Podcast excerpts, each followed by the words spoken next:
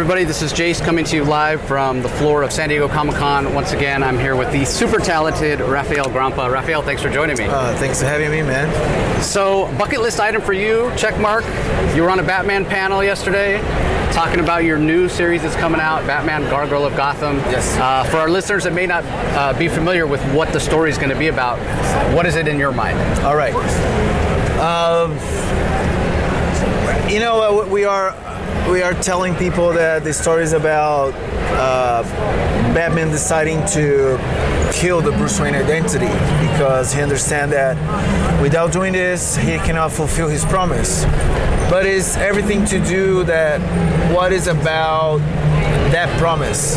And what I found out doing my research in the beginning of, of the project, I went to the first pages, the, the first origin, the, the pages that showed for the first time the origin Batman, like made by Bill Finger and Bob Kane. That story, that the title is Who He Is and How He Came to Be.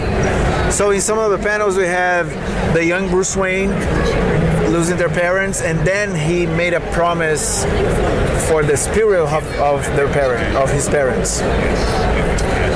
And then in some some panels later, uh, we have the adult Bruce Wayne seeing a bat coming from outside and uh, entering the room, and he thinks it's an omen. So this is really interesting for me, that, that belief system of this character. So to fulfill a promise that he made for the spirits of his father, his parents, and also he became a bat because of his omen. Who is this character? So, uh, so we have him deciding, deciding that he needs to be a full-time Batman, but what that Batman means. So that's the story that I want to tell. And uh, so I only make a joke that uh, if the origin story is like who he is and how he came to be, this is the story that we're telling is who he is and why he came to be. Yeah, and what's so interesting, you're introducing something that we've never seen before in uh, a D C comic when it comes to Batman. We're going to see the, the birth of Bruce Wayne, which is just fantastic that it's never been done, first of all, and the fact that you're going to be the one that gets to do it. And in a lot of ways, it, it, it sort of feels like even before that event of his parents' death, even before the promise, in some way, he was always destined to be this. So, yeah, it is. I cannot tell too much about this because um, I will spoil right, too much right? of the story. But this will be a really important part of Bruce Wayne's story. How he born. And uh, I'm really happy that D C allowed me to do that, you know? And uh, I I believe that uh, to have a belief system like he has, it needs to be like it needs to be related to his parents' beliefs. So what we are showing in this story uh, is a little bit about, like, we are going deeper into the. the personality and to the beliefs of all of these characters, not only Bruce Wayne. Yeah, I think you mentioned on the panel yesterday we're going to see some some more of the connection. Like, so often it's Bruce and, and him wanting to uh, live up to his father's expectations. Less uh, we've seen with him and Martha, but you're going to explore yeah. some of that with his mother I am, as well, I am right? exploring more uh, his relationship with the, his mother, because Uh, we only can write about things that you know, and uh, my relationship with my mother was stronger than my relationship with my father. So for me, I, I couldn't never relate like with this kind of relationship, like with a father and son, but with mother and son, I, I know a lot. So also my mom is really important uh, for this connection I have with Batman, because it was the first drawings I remember di- uh, that I was doing and showing to her, and she was confusing about if it was a bat or it was a donkey. It was like, uh, and that made me wanted to impress her and to show like I can draw Batman. So it's a kind of homage for her too. Wow, that's amazing. Because uh, I know how much Batman means to you, and so that's your personal connection uh, to the character, which this is a, a bucket list thing for you, right? Like we were yes. talking before, uh, being on the panel was so amazing. Uh, but you writing and drawing a, a Batman story, something you've dreamed about since you started drawing, right? Yeah, I didn't know it was a dream. I realized that it was a dream when I started to grow up and see that it was it, it, was, it wasn't possible, you know, because I'm, I grew up in a small town in Brazil called Pelotas, and then I. I just moved to a, another one called Cachoeirinha. So I I didn't have any artists in my, my in my family, and uh, it was so hard to have comic books, the, the comic books that we wanted. Mm-hmm. Everything that we we I'm not just speaking about myself, but the the, the, the artists that, that grew up in, my, in the same generation that I, the same age in the same era that I. grew up. That was hard for us. We didn't have, like in Brazil, we didn't have like uh, art schools uh, for comic books uh, to, to learn how to draw and do comic books, you know, when we were, we were a kid. So it's, it's all about passion. So uh, so when when we realized When I realized that I could make comics, because I saw some of the first Brazilian artists doing comics, like Mike Deodato, mm-hmm. Roger Cruz, uh, Marcelo Campos. These guys opening, opening the, the you know the way for us. And I started to think like, yeah, maybe it's possible. But Batman was still like a very hard dream to achieve. But I never quit. I always had ideas for Batman, and all those ideas, little notes and stuff, when I had the opportunity, I, I went to all the, the sketches, kids' sketches that I did, you know, like teenage sketches, young adult sketches and notes. I went through all of this, and I found some interesting things, and I put all the things together, choose some of them, and I respected that. That little grandpa at, at that time, and some of the ideas are there. Like, uh, uh, for example, Crytoon. Crytoon is a very early idea I had for a character called the Pierrot. Actually, I pitched this character for uh, for D C as Pierrot, uh, uh, and uh, I changed the name after that, but. It was based on a very early idea I had when I was like eighteen years old. Wow. Yeah, there are uh, a number of new villains uh, that were shown at the panel as well.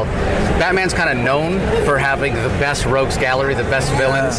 Uh, so again, it, it, you know, crossing things off the list that, you know, seven-year-old you would want to do. It's not just that you're writing Batman, not just that you're drawing it. You're introducing villains that hopefully become part of that rogues gallery, yeah. uh, and, and other, you know, creators use down the line. Do you want to tell our listeners uh, uh, this lineup of, of villains, the one we can talk about? Yeah, we we just showed um, three villains, three of six, and we also have two new heroes. They are not we're not showing the, the, the first chapter, but for the whole the whole thing, you you meet them, right?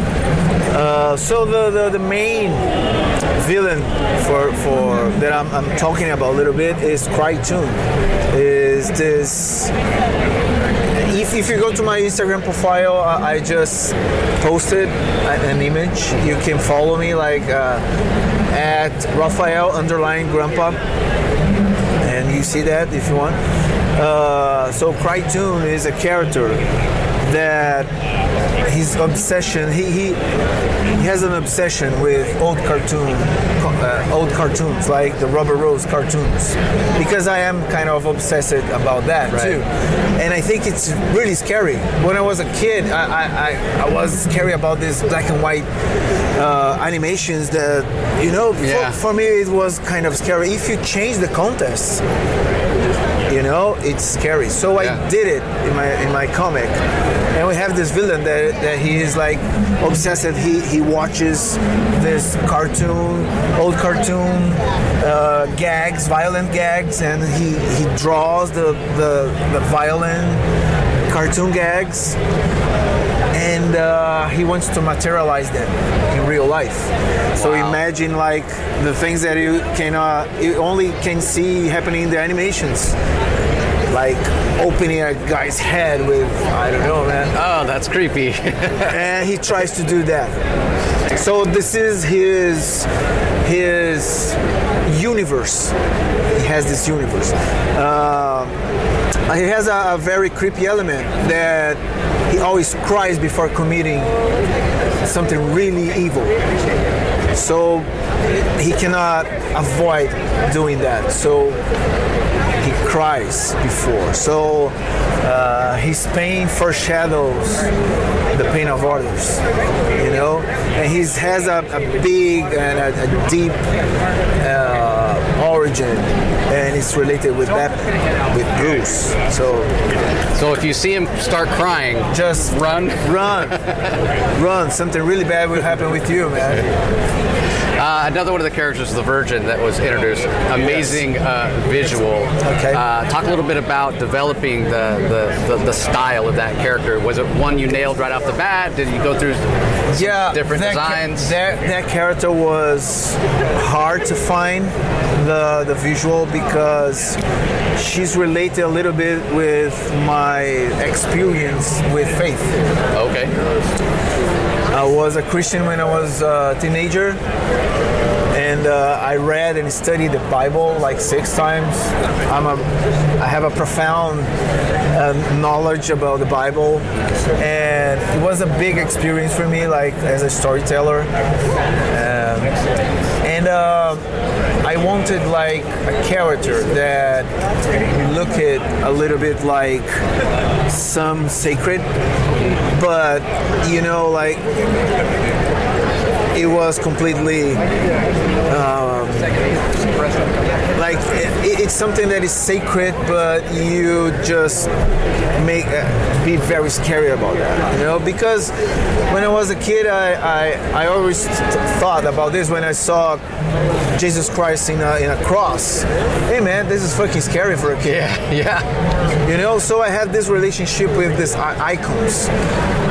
You know, like religious, religious icons, and I wanted to bring some of that to my story because I have experience with that. Yeah. So, uh, so I brought the Virgin, and uh, she she's one of the characters I like most, and uh, I cannot say too much about her, but she's like she tries to